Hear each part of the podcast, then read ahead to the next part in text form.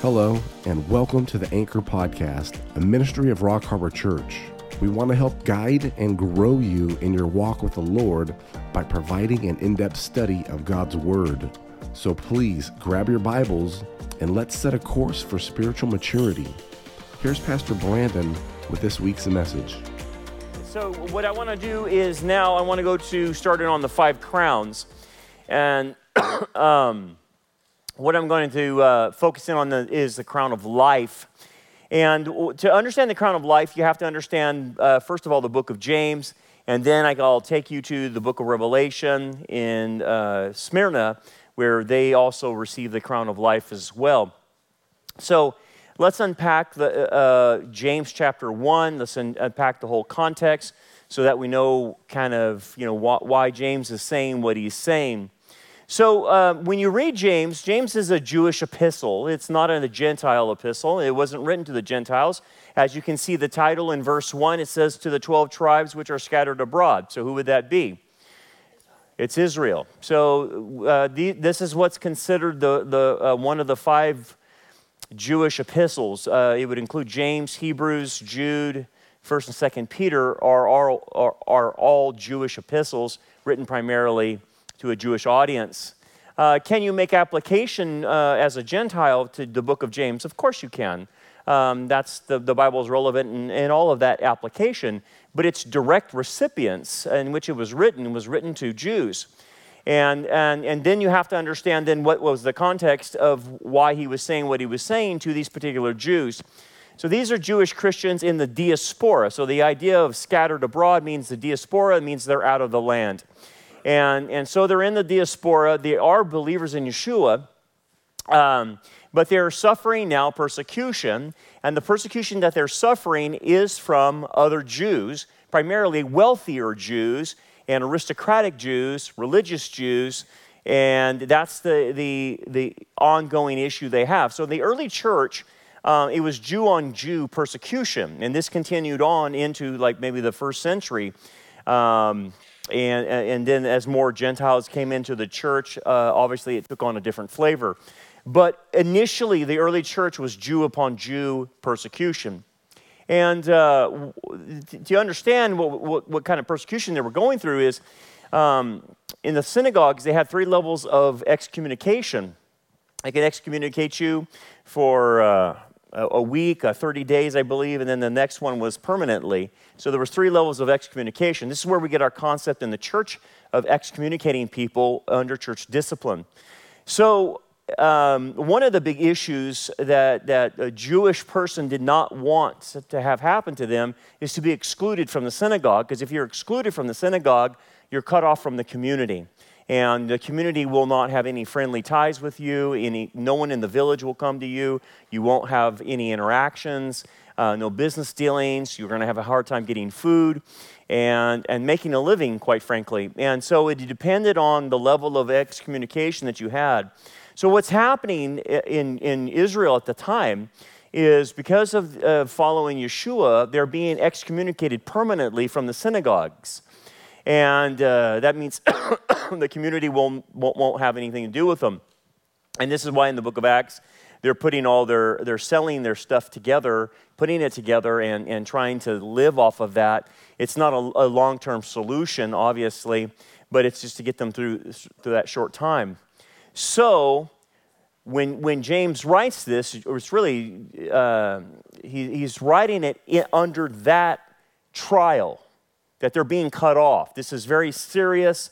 And, and a lot of these people are losing their homes. A lot of these people losing their economic uh, whereabouts and, and whatnot. So they're having major problems.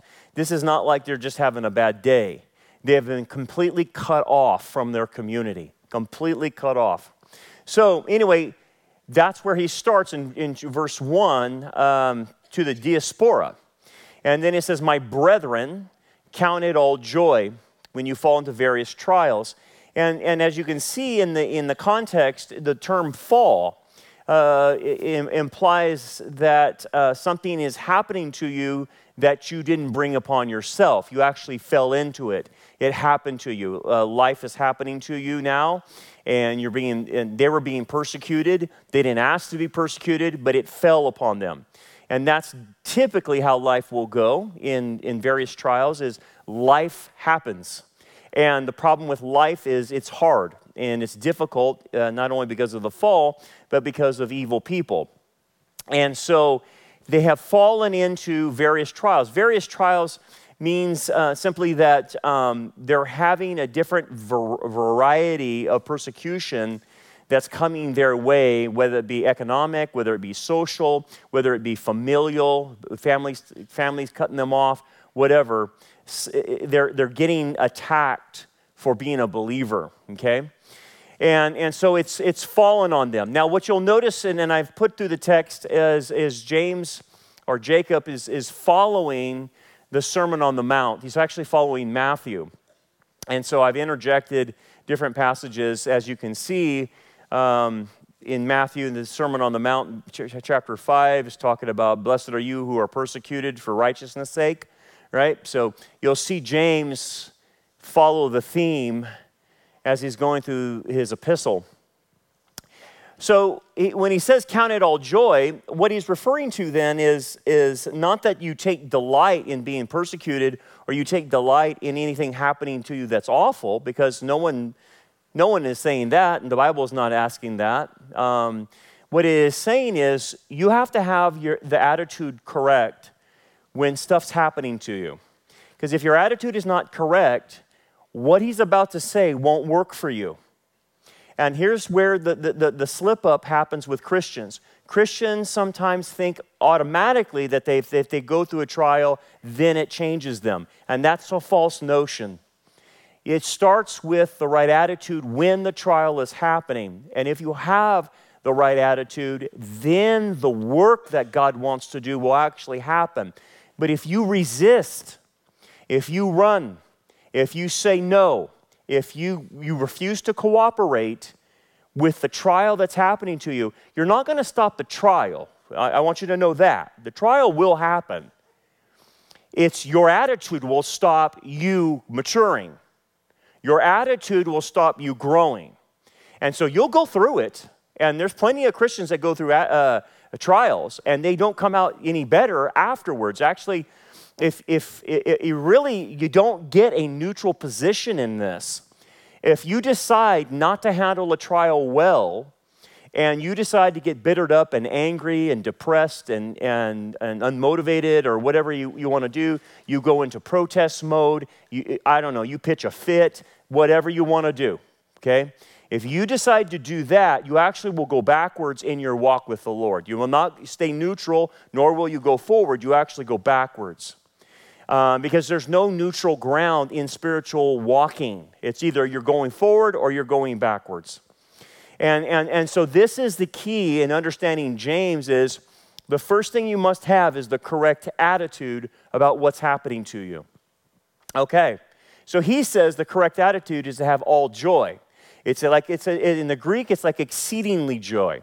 And again, it's not asking you to take delight in someone, you know, uh, beating you up or something like that, but he wants you to see past the trial that there's something else that God is doing beyond it. That's where he wants you to see the joy in, and that's how he, he wants you to focus your attitude in.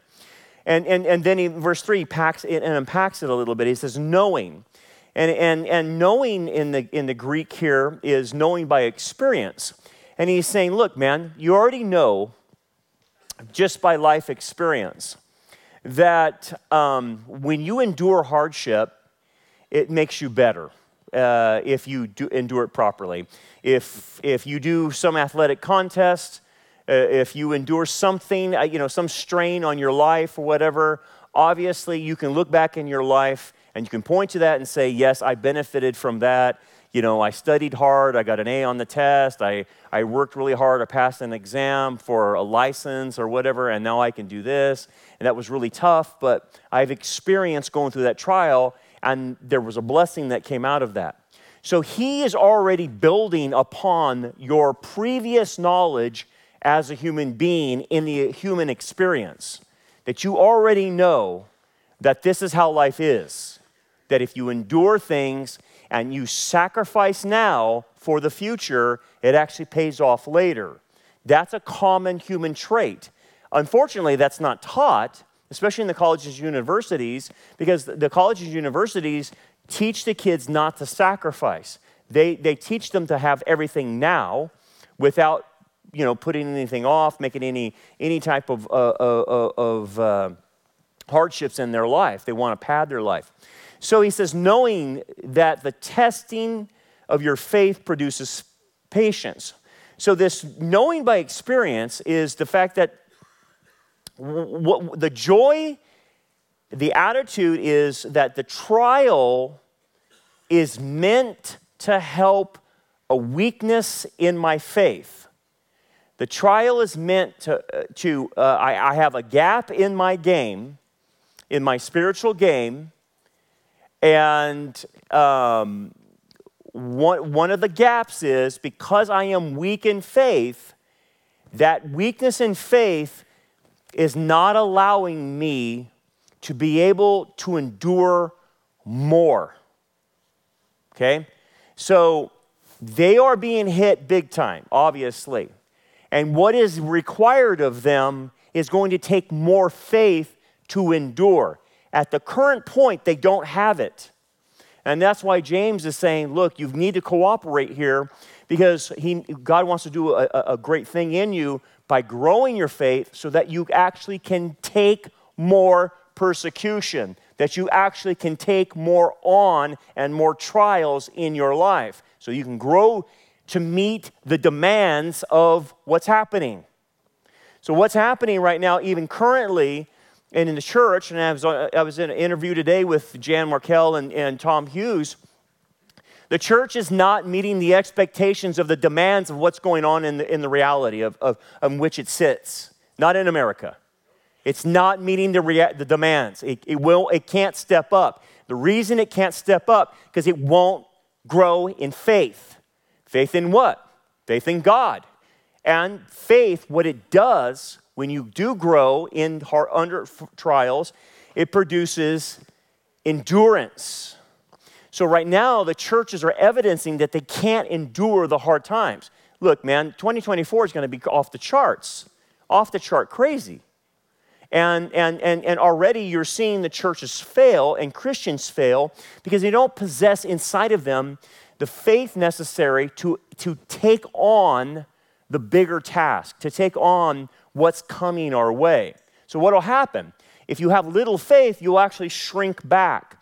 You won't, you won't be as bold. You won't say as much. You'll stay quiet. You'll try to, you'll try to avoid conflict as much as you can, and you won't make an impact in, in, the community. You won't make an impact in society or in your, even in your Christian life. Shrinking back is what the writer of Hebrews is warning about. Do not shrink back. Okay? Okay, so this is what he's saying. If you have the right attitude about what he's putting you through right now, that, that he, he's going to test your faith, and what it's going to cause in, in you is a patience. Okay? This patience is hupomeno in Greek, and you can in, interpret that as perseverance or endurance. Okay? So, the purpose of the trial being allowed to come upon your life is so that your faith will increase, so that your endurance of more can increase, that you can actually take on more of life, that you possess now the faith and character that uh, doesn't get overwhelmed. Um, you know, when when bad news comes your way, you actually can take it. So here, you know, I'll give you an example. A lot of a lot of Christians that are not used to growth, they're not, they're not, they're not in churches that actually help them grow. So here it comes, you know, uh, guys like myself that talk about what's currently going on. And there's a lot of negative things going on, obviously. And when you start talking like that, they get scared. They don't want to hear it. Do you know why? They spiritually can't take it. They can't endure because they don't have the faith enough to take it. And so they say, ah, it's just doom and gloom. And they brush it off like I'm the bad guy, or like, you know, Tom's the bad guy, or Billy's the bad guy, or, or one of the other prophecy guys are, are, are they're the doom and gloom guys, or whatever. Even they'll tell that about Jan. And they say, you're the doom and gloom people. But really, what it is, is they do not possess the capacity to handle more information. And so they have, to, they have to close their ears to what's happening and pretend it's not happening because it wrecks their life. And it wrecks their life because they don't have the character necessary. So, this is what it's supposed to do. So, it produces this, this type of endurance. Okay. So, he goes in verse 4 but let patience, or this, this hupomeno, this endurance, perseverance type of thing, have its perfect work that you may be perfect and complete, lacking in nothing. Okay, so if you allow the trial to increase your faith, which increases your endurance, the endurance then produces something in you as well. So there's a chain reaction that's, that's happening. And the chain reaction is that, that it, um, it'll have its perfect work. Okay, so here, here's where we, we have to bring out the misunderstanding of Calvinism versus what James is talking about. It is talking about persevering, but the persevering is based on the responsibility of the person responsible to respond to the trial. It doesn't mean that, like the Calvinists do, that just because you're saved, you'll persevere to the end. Perseverance, in, we believe in eternal security, that if you're saved, you'll always be saved. Perseverance to the Calvinist means they will always continue to do good work until the day they die, which is a misnomer. That's not the definition of perseverance. The definition of perseverance is hupomeno, which means you have the option to persevere or not. It's your choice. If you don't persevere, you're going to lose rewards. You're not going to lose salvation, but you'll lose rewards. And so this is where the concept is coming from. And he's, this is why he's admonishing them let it have its perfect work. Let it work out. Let perseverance happen in your life so that you can be perfect and complete. Well, what does perfect and complete mean? Lacking in nothing. It means spiritually mature. That's what it means. It has nothing to do with salvation, it has to do with spiritual maturity. So he's saying, look, man, if you want to go get uh, uh spiritually mature, you have to allow this to happen in your life and, and, and be able to persevere through this. Therefore, you'll increase your capacity, spiritually speaking. and then obviously you can see the Matthew passage uh, uh, that he's following in the Sermon uh, on the Mount. Okay. Then he moves in verse 5 and he says, okay, so here's the deal. So that's the mechanics of how it works. The mechanics of how it works is you must let it happen. And, and, and, and, and, and it, there's a patience to this. And the patience to this is seen in this text.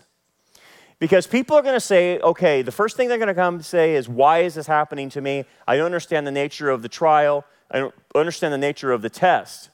Well, you already know the mechanics of what the test is supposed to do. But then he says, look, if you, if you need help, this is how God's going to help you. If any of you lacks wisdom, let him ask of God, who gives to all liberally and without reproach and it will be given to him. uh, Matthew 7 is seek and you will find, knock and the door shall be opened to you. what does he mean by this? So here's what's happening. He's saying, look, you're not, if, if you're going to sit there and piddle around and act as if, well, you, you know, God's not going to tell me why this is happening and I'll never know, I'll never understand, then you're wrong. He's saying you can go before God and ask him, why is this happening? Okay, you can ask him this question. Now, here's the thing you may not get an immediate answer, okay? But he says, if you lack wisdom, I'll give it to you. I'll give it, I, I won't condemn you, I won't, I'll do it without reproach, and I'll give it to you liberally. I want to tell you why this is happening, okay? And, and uh, a lot of people they write books about this, like, you know, it, why does bad things happen to good people type of thing. But the writer of James is saying he wants to answer you. He actually wants to give it to you liberally. He wants you to know the reason. Now, here's what you may not know you may not know why it's happening, but you will know the spiritual reasons for it. That's what James is trying to say. And the spiritual reasons is typically because you and I have a gap in our game. And so when you ask for God, why is this happening to me? He's not going to tell you the external, he's going to tell you the internal. The reason this is happening to you is because you lack in this area, and it's a gap in your game, and I want it fixed. And, and, and, and if you are honest with me, then we'll work together on this, and I will give you more wisdom of how to defeat this, and how to overcome this, and how to have victory over it if you cooperate with me. But if you dumb up on me and say it's not happening, that's not me, I'm not doing that, we're going nowhere. You will, the information will stop. Because at that point, you have told God, you don't want to learn the lesson. You don't want to know why the trial is happening. And again, the, uh, uh, uh, you understand there's two sets of information the knowledge of the trial, okay, so uh, I, I, don't know, for instance, like, you know, Hamas attacks Israel, okay, that's, that's a certain amount of knowledge. But then there's the spiritual knowledge. Why? Why is that happening? It's, well, it's to destabilize Israel so they'll look to Yeshua to fill in, you know, obviously their salvation. That would be the end. There, there's, there's two sets of information, right? If all you do is focus in on this information and never get to the spiritual information, it doesn't do you any good. You could say, well, we, we were, uh, Israel is attacked by Hamas. Great. What are the spiritual ramifications of that? And so the same is true in your own trials. If you just focus on the trial, I got fired. I, got, I, I, I, I lost my uh, spouse. I, uh, I got a divorce. I, um, uh, whatever. Um, I lost a friend. I lost a relationship. I, I got the. If that's all you focus in on, you're not going to get any better. That's all you're focusing in on. I, you know, I lost, I lost my spouse. I, I, I, I lost my marriage. No, no. Ask the question why spiritually did that happen to you? Why did this happen to you? Get some introspection. And, and, and, and, and you're like, man, I know there's a gap. And, it, and here's what the Lord wants you to say I know there's a gap. I know there's something wrong inside of me. This is not an accident. Lord, give me wisdom into my soul, what's happening inside of me. That's what he'll answer. That's what he'll answer. That's what James is talking about. If any of you lack wisdom, you're not going to be told why you lost somebody, you know, 10 years ago. that's going to be settled in heaven. The issue is, what are you supposed to do with that spiritually right now in that loss? How are you supposed to grieve? How are you supposed to let this go? How are you supposed to interact with people? Whatever, whatever the issue is. And until you get there, you're never going to know. You're going to go dumb in your spiritual life. And you don't want to be that way. You want to have that insight because he says, Look, I want to give it to you. I want to tell you. I want to tell you what's going on inside of you. I want this fixed inside of you. So I'll give it liber- liberally to you if you will ask. Okay. Then verse 6 says this But let him ask in faith with no doubting, for he who doubts is like a wave of the sea driven and tossed by the wind. So, what, what, what's happening here? Well, he's adding a, another caveat to this and saying, Look, I just told you he wants to give you information. God wants to reveal inside of you what's happening to you and why this is happening and, and what gaps you have. but if you go before him and you doubt that he can give you the answer that will satisfy you, you then don't even do it. Don't even do it. Because he's saying, look, he has the answer. He wants to tell you. And, and, and he goes, verse 7 if you doubt that he can give you that answer, for let not that man suppose that he will receive anything from the Lord. So if you doubt that God can answer you, he won't answer you because you're doubting. And it's actually an insult to God to say, well, he, it's an insult to God to say this I don't care what his answer is, it won't satisfy me. Okay? If you have that attitude that no matter what answer he gives you won't satisfy you, don't even ask. You're, you're, you're, you're, you're insulting God because God will tell you, but you have to believe it's true about you. That's the key. And, and, and that's, that's where it ends and begins. And in verse 8, he goes, He is double minded man, unstable in all of his ways. So if you doubt that God can't give you the right answer, um, you're going to have problems with your relationship with Him. Okay, so therein lies the issue. So when you do go before God and He does give you the information, you're not going to like it. Uh, it's not pleasant sometimes. Um, it, it reveals things that a lot of us would wish would go away. Uh, it reveals gaps. It reveals skeletons in our closet. It, re- it, reveals everything. And you can't hide anything from God. Um, so the best thing you can do is cooperate in, in trying to fix those, those, those gaps as best you can. And He wants to, and He will reveal it. Um, moving on from that, then, what He starts doing then is he will start pointing you into to, to the direction of uh, people that can help navigate through what you're going through. And this is where you know the pastors or the counselors or uh, people or spiritual mentors that can come into your life and aid you in that. Because, like I mentioned before when we took break, um, you will always have to have some type of mentoring in your life of someone that's been there, done that, been down the down the down the road a little ways and it says, Yeah, yeah, I've been there. Here's, the, here's what to watch out for, here's where to, to navigate. And that's where uh, calling on the brethren, so to speak, uh, comes into play into the church. Because here's what you have to understand God did not create the body of Christ for you to function independently of it. He created it for you to function in, in an uh, uh, interdimensional uh, connection with it, not a dependency and not an independence, but a, a kind of an independence to the body of Christ. Because there are people in the body of Christ that have gifts that you don't that can reveal more about what the issue is. And they, they can help you in that regard. So what, ten, what tends to happen is people start getting into this, this, this trial thing, and then the devil works on them, and then they start isolating, and they start pulling back, okay? They isolate in their family, they isolate in the church, and before you know it, they're not having any interactions with other Christians whatsoever. And that act of isolation is... Um, is, is putting them in a position that they can't get help anymore.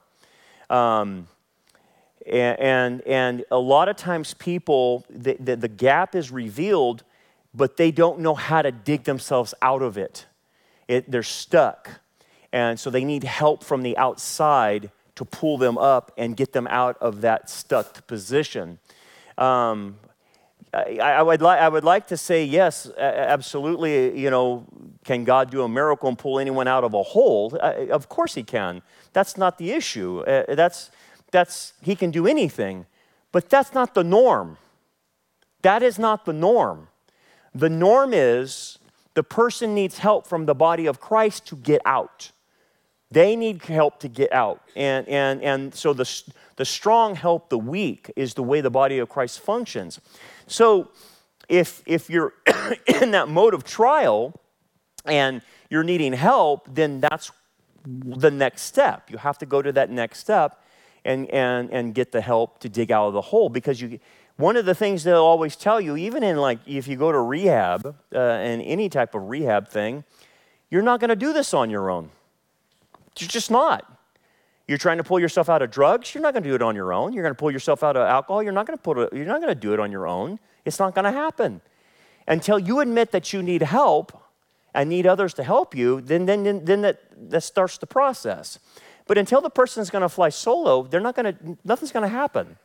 So, anyway, that's why he is saying, look, man, we, we got to get moving on this and ask for wisdom and then start working on it. Okay. So then he moves into verse 9. Let the lowly bro- bro- brother glory in his exaltation. And like you say, this seems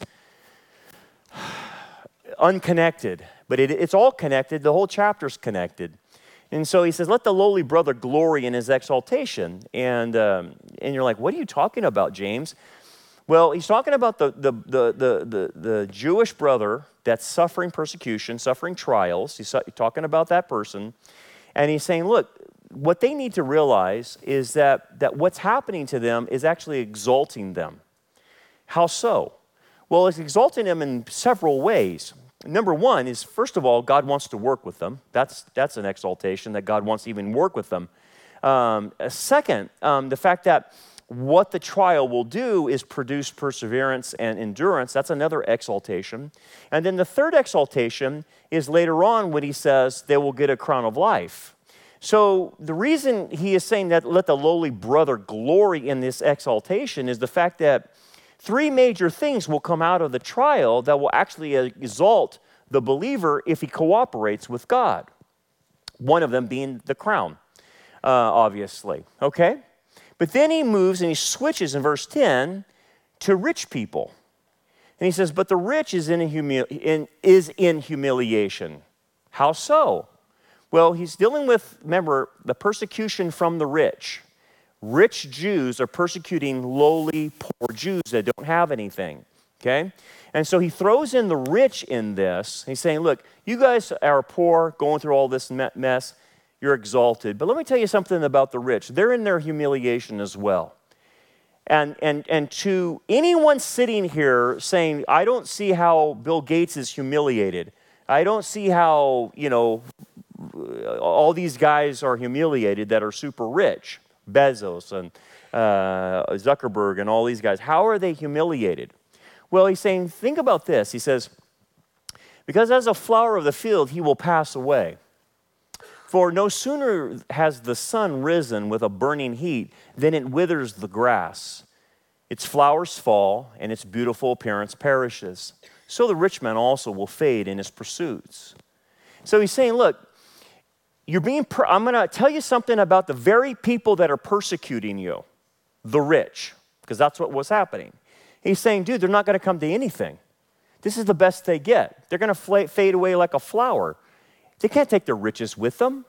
You guys are going to be exalted because you're going to be rewarded. You're going to have spiritual gifts, and they have nothing. And so he's trying to set a balance with them uh, uh, versus their tormentors that are doing this to them. Because the first thing um, that, that, that anyone that's suffering persecution from people like this is you see that your tormentors don't suffer. That's ma- the major problem. Uh, Psalm 73, you'll see that you know it looks like the wicked get away with everything, and they sleep at night, and and and nothing ever bothers them, and life just keeps going on, and and it's great for them, and stuff like that. And he's saying, you're being short-sighted. And number one, that's because of a lack of your faith. Realize these people are going to die. And they don't, what's going to be, what's Bill Gates? If he, you know, if Bill Gates never gets saved, what did it matter?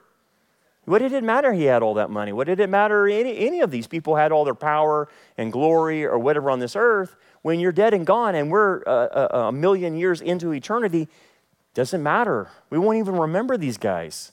And that's what he's trying to say. So he goes, don't envy your tormentors. Um, he goes, they're worse, they're in a humiliated state worse than you. Then he goes on and he says, Blessed is the man who endures temptation. Now, he broadens this out in verse 12. And it, it's peirasmos, um, and, and uh, peirasmos obviously in the, in the text means trials, but then he broadens it out to, to include temptation. So he's, he's going to extend it out a little bit more. For when he has been approved, he will receive a crown of life which the Lord has promised to those who love him. So there's the third exaltation of the crown of life. So blessed or, or happy is the man who endures these types of trials or temptations. Okay, so uh, the, the, the crown of life is a future reward aspect for endurance under trials. That's the definition of it. And it'll, it'll be given to believers at the Bema seat for those who suffer well, who suffer well their whole life, who suffer trials their whole life and suffer well. Uh, it's not like a one time thing, it has to be a general disposition of the person throughout their entire life. Now, you may not start well, but it's a matter of how you finish. And if you finish well, you can receive this crown. It's given to anybody that endures properly. Um, and, and notice at the end of this, it says um, it's promised to those who love him. Do you see the caveat? It, just, it doesn't say it's just promised to people endure. It just it says it's promised to people who love him. And that's a, that's a caveat you have to take into consideration. Um, we're not only dealing with people that uh, Christians that have to endure uh, the suffering, but their attitude has to be right, not only in accepting the suffering, but their attitude about God has to be right too. They have to love Him. And I, I, know that sounds strange to say, but not every believer loves God as they should. This is, that's the problem. The Ephesus church didn't love God as they should. They had forsaken their first love. And, and again, in Hebrew terms, um, you know, we're not talking about an emotional thing with God. We're talking about a priority with God. And to love God means to put Him number one in my life. And, and the fact that, okay, if I love God and I prioritize God as number one in my life, that means I accept what He brings to my life. Okay? If I don't prioritize God, the things that He brings to my life, I will fight Him on. I will get into a fighting match with Him because I don't like what He's putting on me, because I don't like Him. I don't like what He's doing to me, and I don't like the relationship that I have with God, and therefore it keeps me at a distance from Him. Even though I do say I love God, but I'm not as close as I would be with God because every time I get close, He keeps hurting me. So I don't want to get that close to him. And so therefore their love wanes and they push back. And you can see this in the life of the Messiah uh, as he was doing his ministry. There was concentric circles around him. And the closer you get to him, the more price you're going to pay. The more sacrifice you're going to make, the closer you get. So a lot of people kept their distance. They followed him at a distance, the 120. Then you had the 70. Then you had the 12. Then you had the 3. Then you had the 1. And it was all concentric circles going out. And, and based on those concentric circles, it was based on how much was a person willing to sacrifice for the Lord in their love for Him. And, uh, and so the love issue becomes a factor in this crown that love must be there for God, which means He must be the priority, which means if He's the priority, I'm allowing Him to, uh, to, to have these trials to come into my life to have their work in me. so then he, he, I, I, I want to broaden it out, and, and James broadens it out a little bit more because he's, he's expecting something to happen here. He's expecting a reaction. In verse 13, he says, Let no one say when he is tempted, I am tempted by God. For God cannot be tempted by evil, nor does he himself tempt anyone. Why would he have to say that? Because what's happening is the natural reaction of not loving God and not wanting to accept the trial is to blame God for tempting them to do something stupid in the trial. And, and that's why James is broadening it out past trials to include temptation, because the default is, well, God is putting me through this temptation and, and I can't bear it. It's too much for me. I have to do this. I have, to, I have to be able to survive, and it's just too much of a temptation. Why would God bring this on me? And so, what they end up doing is conflating trial with temptation. And that's the major theological mistake that believers make is when they conflate the two. What will happen in a trial is God will give you a trial or a test, and He may allow a tempter in the trial. But it's not Him. It could, be a demon, it could be a person, it could be a, a eh, Satan, like in the Garden of Eden. He can, he, God will allow a tempter, but He will not tempt. So, what tends to happen is people will take the trial from God and conflate it with the tempter and put the two together and blame God for not only the trial, but the temptation as well. And that's why James is, is reacting to that, saying, Whoa, whoa, whoa, whoa, you can't say that. You can't say he's tempting you because then you would be claiming that God is evil. And God doesn't do that. Uh, will he allow temptation? Of course. But he allows temptation to a limit according to 1 Corinthians chapter 10. You are not tempted beyond what you can bear. So God even restrains Satan and the demons for how much they can tempt you, and he puts the restraint on them. So they can only go so far. So you can never, ever theologically say, I couldn't resist the temptation. Because 1 Corinthians 10 would militate against that and say, no, you could, and he provided a way out and he put a limit on it. So he's expecting these believers to get so ticked off at God is to start blaming them for the, for the temptation. Well, what's the temptation that they're, they're dealing with? Well, the, the, the, the, the temptation to compromise, the temptation to go back into Judaism, the, the, the temptation to deny Christ, all, all those kinds of things um, is, is what's in front of them. And they're, they're, he's saying, You can't go to God with this. So then what he does is he turns it on them and says, Let me tell you the origin of where temptation comes from. Verse 14. But each one is tempted when he is drawn away by his own desires and enticed.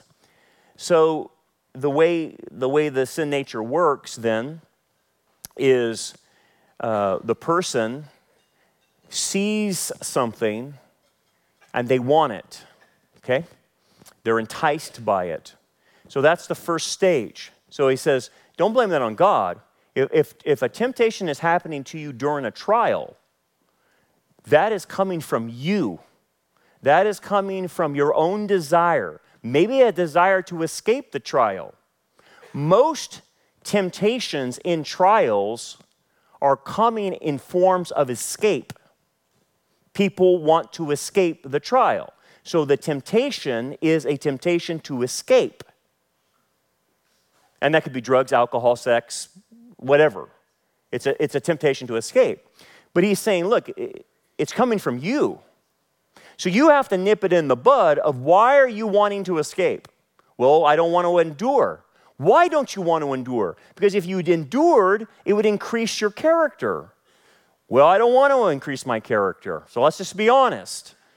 Okay, you don't want to increase your character. So if you don't want to increase your character, so you're going to find a way of escape. Is that what I'm understanding? Yes, that's what I'm trying to do, Brandon. But I'm going to try to blame that on God? And James is saying you can't do that because you're being enticed to escape, to run, when you can endure. And he goes, Let me tell you something else. If you continue in this process, James is saying, you're going to introduce, the death principle into your life. And the death principle is this the wages of sin is death, physical death. So he says, Look, then, when desire has conceived, so let's say you want to escape from the trial that you're in and you have figured out uh, an escape hatch, you're going to get your will involved. That's where the will starts getting involved in this. And once, you have a desire, and once you say, Yes, I'm willing to go after that desire, it gives birth to sin. It mothers sin. And notice he uses the word gives birth, it, it conceives. So that's how sin comes out of us. It's through the will, through the desire. The desire and the will meet, and once that is met, it, it goes into effect and causes sin. Okay, so the person sins as a form of escape. Let's just say they're escaping into drugs, okay? So, they're, they're, they so that's it, it, so the, the, the desire to escape and the will to leave cause them to do the drugs.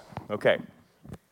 Then he says this, and sin, so that's sin, when it is full grown, brings forth death. Now, notice there, he's using uh, language of how a body would grow, right? He's not saying you instantaneously die. What does he say? When it's what? Full grown. So let's say the person escapes into drugs. They do a hit of drugs, okay, to escape. It ain't gonna kill them. Maybe it does kill them if they do fentanyl or something, I don't know. It, but, but they get away with it, okay? Then they do it again. Then they do it again.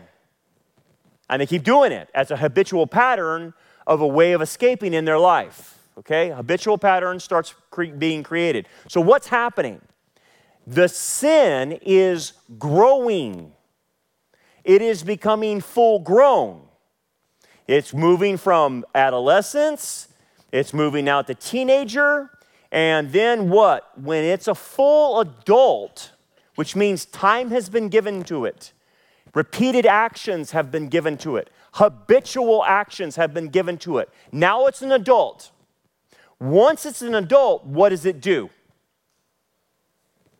It, it, will bring forth death. It will now start introducing the death principle of, every, of what sin does. It starts prematurely killing you.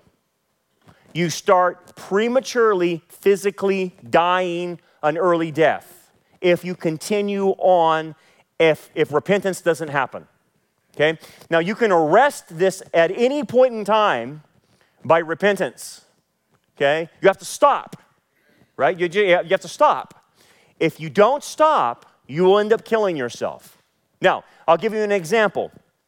Uh, uh, uh, people don't consider this as a premature death, but honoring your father and mother, if you do not honor your father and mother, you will die a premature death. That's a guarantee. That's a promise in that, that, that, that passage. It's not, it's not just a Ten Commandment passage, that's carried over into the New Testament. That you will live long if you honor your father and mother. If you don't, you won't. You will die a premature death. There's a sin penalty attached to that. What is the sin unto death that, that 1 John talks about? sin unto death is that you, you continue to repeat a sin um, that, that has um, uh, physical consequences to it, and it eventually kills you. That's, that's what it's talking about. So, in, in this passage, brings forth death is not referring to spiritual death. It can't be, because you know who he's talking to? He's talking to believers. So he's, the, issue of spiritual death is not even on the topic. Uh, this, James is not a book written to unbelievers. It is written to believers. So since we're not dealing with spiritual death, because spiritual death has been taken care of by coming to faith in the Messiah, right? So that's taken care of. The only death he could be talking about is physical death, and he does. He talks about death in, in chapter uh, 1, verse 20, and then chapter 5, verse 21 or somewhere in that neighborhood, he's, he's talking fully about physical death about this. Oh, so now we bring this all together. And he's saying, yeah, there's some, some bigger things. Do not be deceived, my beloved, beloved brethren. Not unbelievers, my beloved brethren. Here's a one two punch for us to understand this. First, if you react correctly, it will do its good work. God will work in you, and you will have the crown of life, guaranteed. It's a promise to those who love Him. It's a guarantee you'll have it. If you decide to fight against Him, to work against Him in your life, to, to not cooperate, to blame God for your temptations, for blaming God for what you're doing, and that that sin gives birth to death, you will end up with no reward at the end. So he's saying, look, you could have one or two options, but do not be deceived. It's either one or the other. There's no middle ground here, is what he's trying to say on that. And then he goes on, look, he says, every good gift and every perfect gift is from above and comes down from the Father of lights, with whom there is no variation or shadow of turning. Why would he need to say that? Because he's saying, look, God the Father wants to give you a good gift. The good gift is the crown of life. The good gift is perseverance and endurance. The good gift is faith. Those are the good things. And we know they're good because He's unchangeable. There's no variation or shadow in His turning in His character. So we know out of the essence of God that everything He gives to us from above is good. You cannot say that I, I, I don't, I don't want the crown of life. That's not a good thing. You can't say that. He is determining it. So, therefore, he says, of his own will, he brought us forth by the word of truth that we might be a kind of first fruits of his creatures. And so he's saying, look, as if as sin gives birth to death, our heavenly Father, who is good and gives us good things, brought us forth. He, he, he, he created us and because we believed in him, he made us born again. And so we're this kind of first fruit creature. And we have yet to realize all that we can be when we are rewarded. So we've got a glorious future ahead because he's a good father and wants to help us. So that's how he concludes the whole package of saying, Why would you not want this? Why would you not see that this is a good thing for you? And, and, and, and then he just ends it like that. And then he goes into chapter 2 uh, uh, and, and starts going into uh, what living faith is versus a dead faith. Okay, let me stop there. Any questions about that? That's a lot to digest. yeah, go ahead.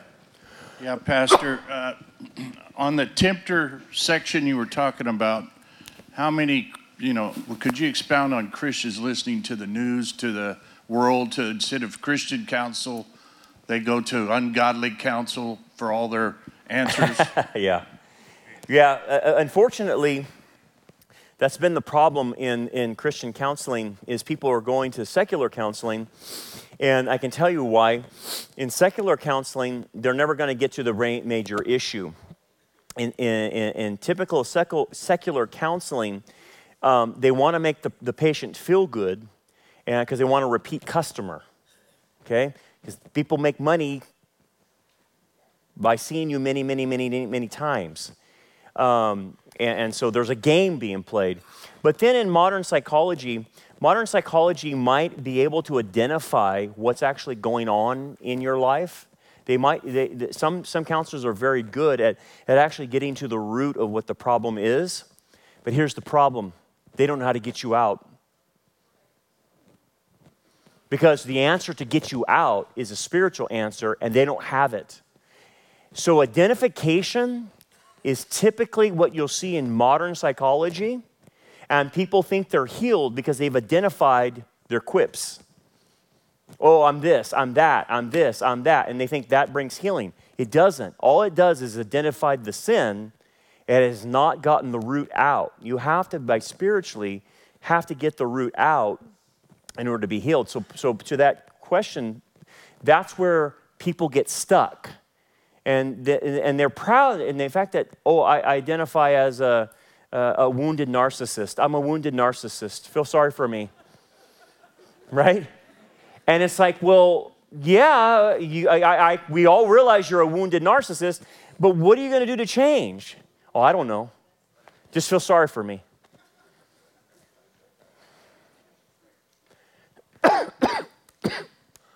Pastor, when you were talking about temptation, uh, God cannot be tempted and he does not tempt, right? But I've always wondered, and I've asked this before of other pastors, but I've never really gotten an answer to satisfy myself. So I thank you for talking about it tonight. In the Lord's Prayer, it says, and lead us not into temptation. Yeah. And I thought, if God can't be tempted and he doesn't tempt, then why did they uh, word it that way? Yeah, it's funny how it's, yeah, you would say, he would say it's, it's worded funny. Um, um, obviously, lead us not into temptation. Um, we, we use the hermeneutic principle of the analogy of Scripture. And what I mean by that is Scripture interprets Scripture. That's the principle. So when you have a, a, a text like in the Lord's Prayer, lead us not into temptation, what you have to do is if it doesn't make sense in that context, is you have to look in other contexts for more information about that particular subject matter. So that's what we call the analogy of Scripture. Okay? So, there, so this is what you do. Okay, so lead me not into temptation, but yet it says God doesn't tempt anyone in James. But then there must be an answer somewhere else in Scripture that would give me more insight about temptation. And so, what I would do is I would scan through Scripture, look through all the topics of, of temptation, study them, and then what I would find, and this is the answer to this, is 1 Corinthians chapter 10. And the answer to what Jesus is saying is modified, I, should, I shouldn't say modified, but explained in more detail by the Apostle Paul, saying that when we ask the Lord, deliver us from temptation, we are asking Him to put on the restrictions and the, and the ability to escape as promised in 1 Corinthians chapter 10. That's the restrictions that Paul says is what we're asking for to deliver us from temptation. It, um, because he, he, he, didn't, he doesn't deliver us per se, but what he, he promises is to provide a way of escape in the temptation and a limit. So that's what you're actually praying in the Lord's Prayer. And you would have to do the analogy of Scripture to marry that with the Apostle Paul and any other passages about temptation to understand the full orbed perspective. And that's what you have to do with a lot of passages, guys. That's, that's not just some isolated thing that she said. That's a great example of that. Um, there's other passages like, I don't know what that means, man. You're like, what is this thing that he's saying here? And then what you have to do is you have to just keep scanning the scriptures until you get to the, another to, uh, the topic. This is why we call it uh, uh, systematic theology um, in, in seminary. And why do, we, why do we systemize theology? So, for instance, um, she brought up the issue of uh, temptation. Uh, temptation would fall under the theology banner of hamartology, of sin, how, how, how an individual sins. Um, and so you would have to take from, from Genesis to Revelation in systematic theology and put all the passages together, systematized into a coherent understanding of what is the nature of temptation to have a hamartology doctrine, if that makes sense.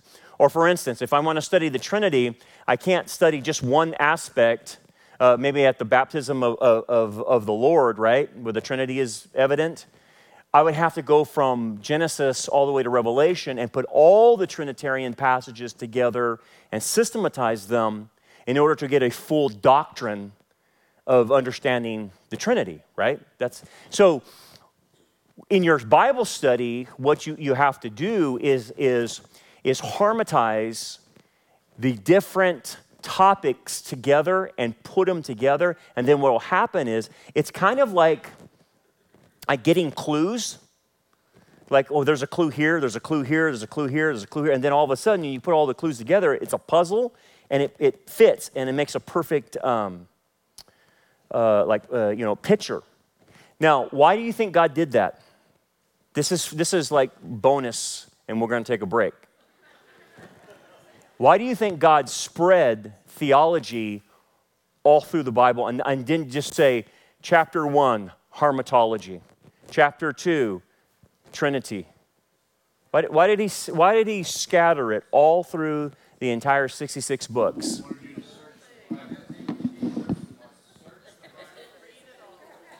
So you would read it? So you would read it all? It's probably more than what you probably, th- yeah. True.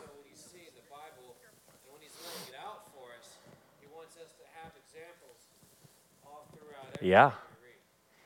So, what is that expecting, though? Expects on you, study. Yeah, you, you've got to search out the scriptures like finding gold. So, so for you, yes, it, it's, a, it's a digging for gold to find the, the truths, right? It, he, he actually wants to make it a little tough on you to find the answer because he doesn't spoon feed anyone. That's number one. Number two is enemy interception.